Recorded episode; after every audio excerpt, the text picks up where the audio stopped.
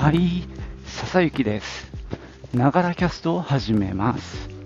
この番組は自分大好き59歳の私笹雪の声のブログ、声の日記です。通勤途中に歩きながら収録してますので、息がはぁはぁ上がったり、周りの雑音、騒音、風切り音などが入ったりしますが、何卒ご容赦ください。あ今日は日が差してます。で、今日は祝日ですね。2月23日。えー天皇誕生日で、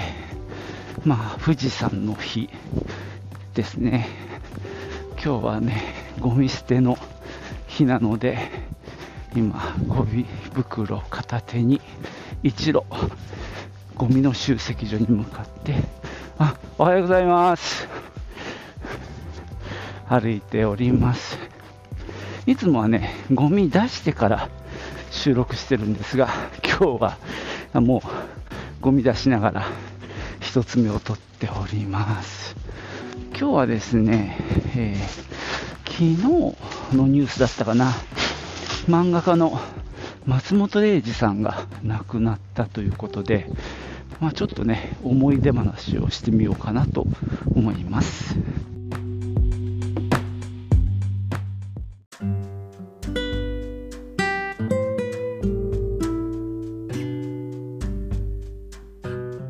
えー松本零士さん、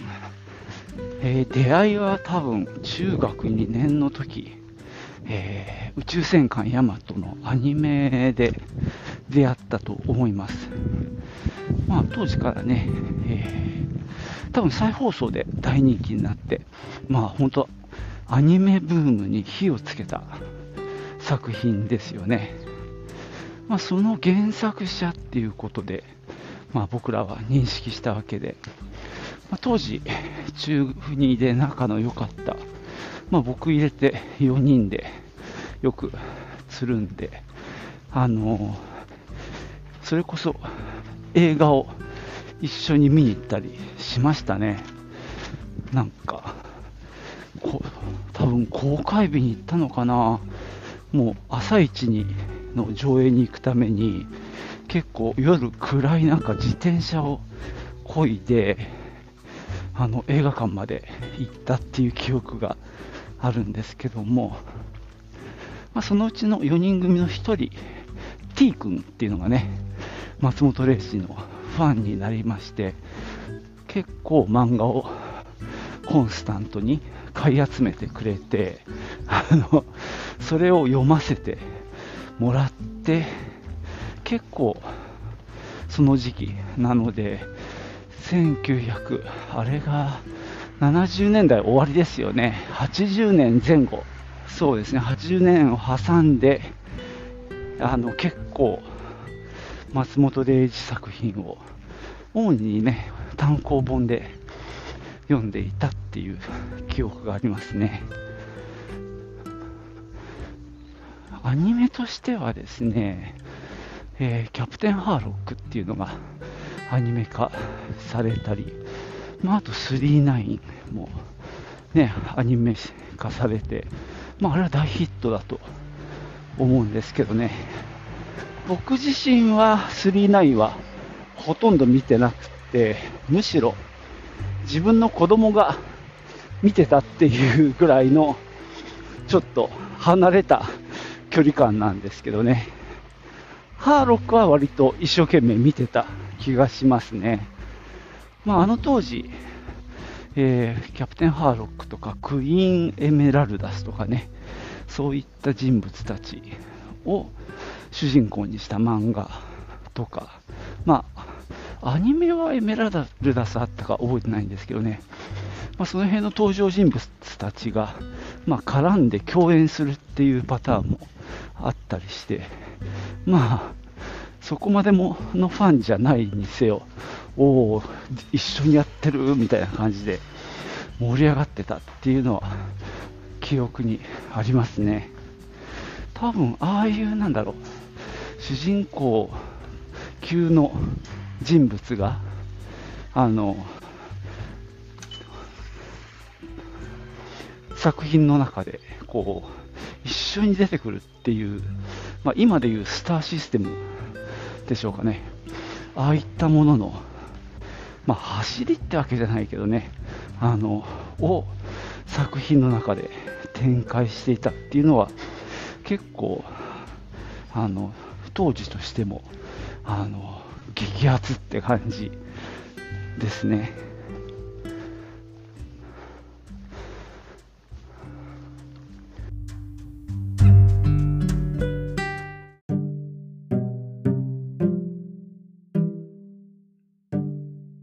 まあ、松本零士作品というと、まあ、今言ったような SF チックなものがまあ多いんですけども、当時、まあえー、中高、高校生かな、時代に購読していた漫画が、月刊の漫画少年っていう雑誌で、そこにはね、ミライザーバンっていうね、名前の SF 作品を連載してました。なので、まあ、そういったものを読みながら松本零士作品に触れていったんですけど、まあ、SF でね、印象的だったのは、とにかくあのなんだろう、あの、館長室とかさ、あの、指令室に入った時のあの、メーターね、もう壁一面にさ、メーターがバーって張り巡らされているっていう、あれが、まあ、当時としてはめちゃくちゃかっこよかったんだよね。あれでもう SF 感、宇宙感ってめ、まあ、かなり漂ってきた。と思うんで、まあ、あのあれをね、松本零士の名を取って、0時メーターとか松本メーターって呼ぶらしいんですけども、まあ、確かにあれは一つの世界を作っていましたね。もうあれはもしかしたらスクリーントーンなんじゃないかなんていうねあの疑いを持ってましたけどね当時。スクリーントーンというともう一つ、まあ、松本零士って当時まあ、もしかしたらいっぱい連載持ってたじゃないかなと思うんですけど、まあ、超人気の売れっ子でアニメ作品もバンバンあるっていう時代だったんで、でそうするとその未来サーバンとかだったかな、まあ、ハーロックとかもそうかもしれないけど、こう、見開きに星がバーって書いてあって、その中にこの宇宙船がポンって浮かんでるっていう見開きが出てきたのね。で、その宇宙船が、まあ、次のページに行くと、徐々に近づいてくるとか、遠ざかっていくとか、こういう手法がですね、時々見られて、これ手抜きじゃないかってね、当時、子供ながらに思ったわけですよ。しかもその宇宙船が、なんだろう、何コマも書かれてるんだけど、同じなのね。もうこれはもうコピーして貼ってるんじゃないか。この宇宙船もスクリーントーンじゃないかっていう感じでね、よくその松本零士ファンの子を、あの、あのバカにしていたっていうのがね、あの思い出されて、まあ本当、冷酷ですね、友人ってね。まあでも、いい思い出ですね。まあ、そんな感じで SF 作品を、まあ、かなり読んでたんですけどもその一方でどうしても語らなきゃいけないのが男おいどんとか、えー、4畳半あれなんだ大4畳半大物語とかさ元祖大4畳半大物語とかもうとにかくあの4畳半シリーズねまああれはねあの、俺はね、苦手だったんだけど、あの、まあ、冴えない主人公、青年が、ボロアパートの4畳半に暮らす、まあ、でも夢はでかいぞみたいな物語で、なんか知らんけど、猿畑っていうね、あの、キノコが押し入れの中に生えてきて、そこにはさ、主人公のあれ誰だっけ？大山登った。とか、なんかそんな土地郎みたいな感じの、あの、例のあの風景の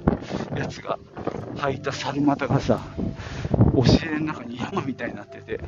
押し入れ開けるとそれがドサーッとなだれ出てくるみたいな描写がね、定番だったんですけど、あれはね、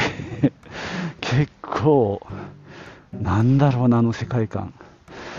まあ、今、まあ、昔でいうとこのペーソスってやつですかね、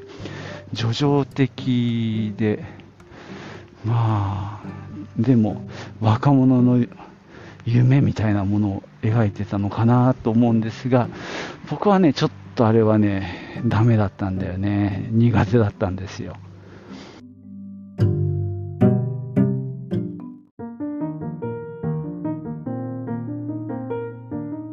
と松本零士で印象的だったのは戦争ものだよね。ちょっとね、これはうろ覚えなんだけど、まあ、世界の各地の、えー、まあ、戦士、兵士たちの物語のシリーズがあったような気がするな、なんか、あれだよね、その第二次大戦の頃とかのメッサーシュミットとかさ、そのドイツの戦闘機とか出てきた気がするんだよな、これすごいうろ覚え。なんか、でもそういう、まあ、戦士、兵士の物語っていうのも書いて読んだ気がするな。あとは西部劇ものもあった気がするな。まあそんな感じで結構ね、読ませてもらった気がします。ただまあ、まあ、友達がね好きだったから読んでたんだけどまあ大学に入ってで、まあね、あんまり会わなくなって国連れというかまあ離れたらもうほとんど読まなくなりましたね。自分から率先してというか自分から手に取ることはなかったなって思いますね。あのー、多分ね肌に合わなかったっていうことだと思うんだけどなんだろうなまあその4畳半の話とかもそうなんだけどこうちょっと自己憐憫が強いっていうのかな。あとはこう体現相互を吐くというのと大きな男のロマンみたいな感じがどうも肌に合わなかったんだよな。今こう冷静になって思い返すとやっぱあの男のロマン感がちょっと嫌だったんだろうな。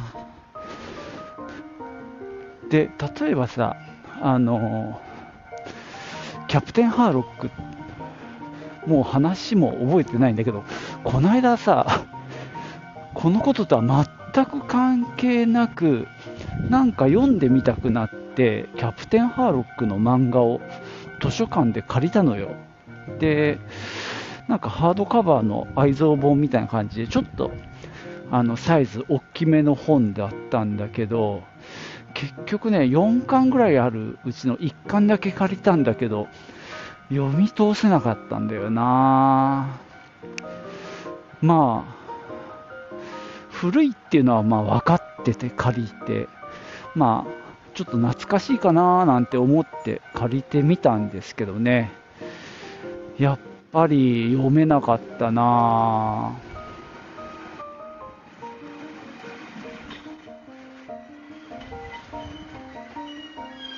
まあキャプテンハーロックってかっこいいじゃないですか。なので嫌いじゃないはずだったんだけどね。あの、アニメもやってて、それはね、結構しっかり見てた。内容は忘れたんだけど、歌は結構ちゃんと覚えてて、この間 YouTube でまた見ちゃったりしてさ。でも、あれね、その漫画でも共通なんだけど、その、歌の中でさ、友よ明日のない星としてもやはり守って戦うのだっていうんだけどさこの悲壮な決意みたいなところ。あのー、漫画でもさ描かれてるんだけどもう地球はなんかもうしょうもないクソみたいなやつらに支配されててもうなんだかなんていうのかな。あの宇宙人がやってきても戦う気力もないヘナチョコの腰抜けばかりでどうしようもないみたいなこう価値観なのね。その中でハーロックは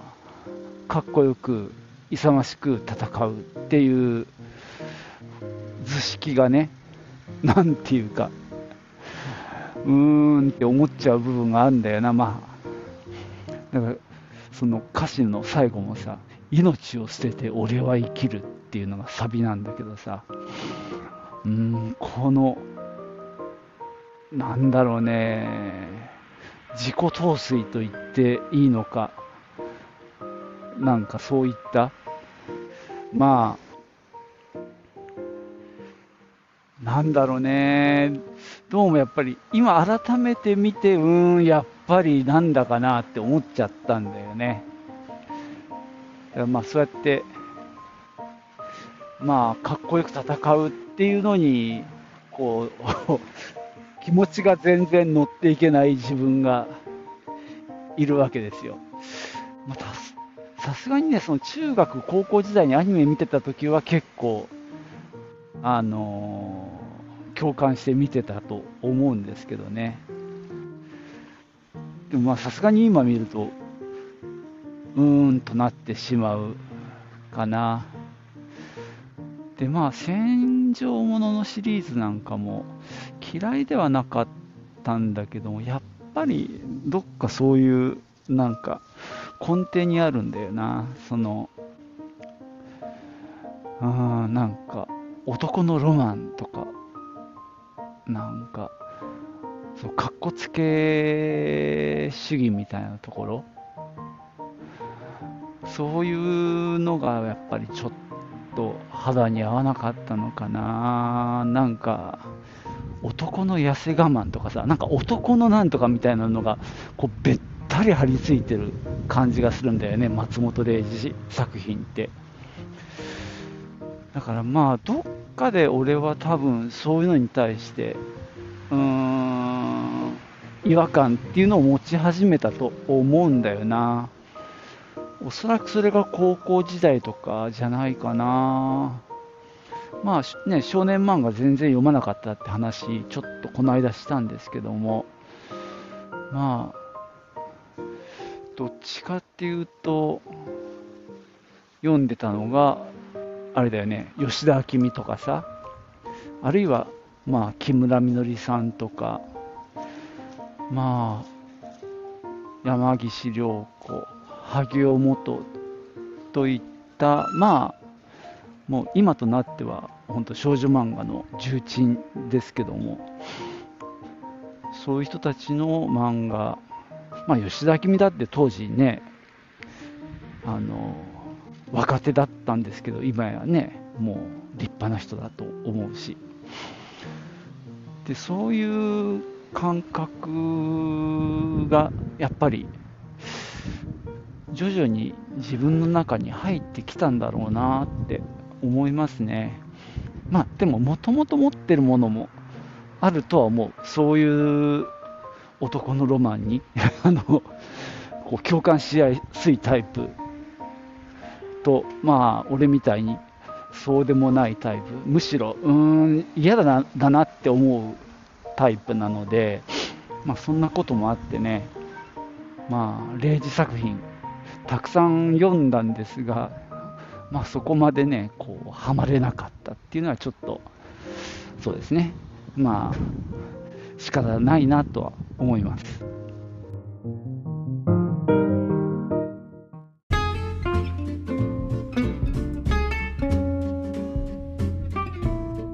はい、そんなわけでね、今日は松本零士さんについてなんか思い出をつらつらと話してみました。えー、ウィキペディアにね、漫画単行本のリストなんか載ってますけど、やっぱ古い方を割と読んでますね。今見てると、まあ、男おいどん、元祖大四畳半大物語とかね、この辺があの四畳半のシリーズで、スタンレーの魔女とか、鉄の墓標、これ戦記物ですよね。ガンフロンティアも読んだ気がする。うん、ワダチとか、我が青春のアルカディア、うん、インセクトも読んだな確か。4次元世界と。うん、逆に39は覚えてないな。ミライザーバンは漫画少年で連載中に読んでたね。あとキャプテンハーロック。なんて感じですけど、まあ、えー、間違いなく言えるのは、まあ、宇宙戦艦ヤマトの大ヒットの洗礼を、まあ、僕らは間違いなく受けていて、で、あそこからアニメブームっていうのがドカーンとやってきたんですよね。で、テレビなんかで昔のアニメの映像を見せてくれるような特番が結構何回もありましたね。で、当時ね、中学生とかだったんだけど、その自分が子供の頃に見てたアニメをそういう番組で再確認できたんだよね。レインボー戦隊ロビンとかさ、すごい曖昧な記憶だったんだけど、あの、主題歌の映像を見て、あ、これ見てたわ、とかね。はまあ、なんだろう、普通に狼少年ケンとかさ、サスケとかさ、ああいったもう白黒の時代のあのアニメとかをね、実は、まあ、いっぱい見て、まあ、掘り起こしてくれたっていうことで、まあ、アニメブームの火付け役とも言えると思いますね。まあ、それは僕の個人レベルなんだけど、おそらく業界的にも、あの、まあ、あるいは僕らの世代の中に間違いなく濃いアニメファンっていうのがあれで生まれたと思うんだよね。そこから、なんだろう、アニメ業界を目指した人たちって間違いなくいたと思うんで、そんな彼らが今の、今のはもうそうもう 60だからな、あの、なんだけど、まあ、アニメを牽引してきたんじゃないかな、なんてね、僕は思ったりもしてるんで、その火付け役っていう意味では、非常に大きな功績を残した人じゃないかなとまあ、思いますね。まあ、彼のそのセンス、考え方みたいなそのところは、まあ、結局は馴染めなかったんですけど、でもあの人は最後の最後までなんか男のロマンみたいなことを言ってたんじゃないかなって、まあ、あの勝手にね、俺の想像だけどね、じゃないかななんて思ったりしております。あ、そうだ。これは文字には書きづらかったんだけど、ああいうその戦記物もそうだし、よあのちょっと大人向けの漫画を書いてたんだよね。で、その手の漫画の中には結構な確率で美しい綺麗な女性が出てくるんですよ。まあそれは何だろう。まあ、森行のようなメーテルのようなそういった美しい女性が出てきてで結構な確率でそのエッチなシーンがあるっていうね。そこがですね中高生の時代にはこう密かな楽しみでありましたね。別になんかさあの生々しく描くわけでは決してないんだけどなんかその裸がねちょっとちょろってね描かれたりするっていうのが、まあちょっと、あの、嬉しかったりしたわけですね。はい。まあ、最後、そんな、えー、カミングアウトをして、今日のお話は終わろうと思います。はい、最後までお聴きいただきましてありがとうございました。では、またねチュース。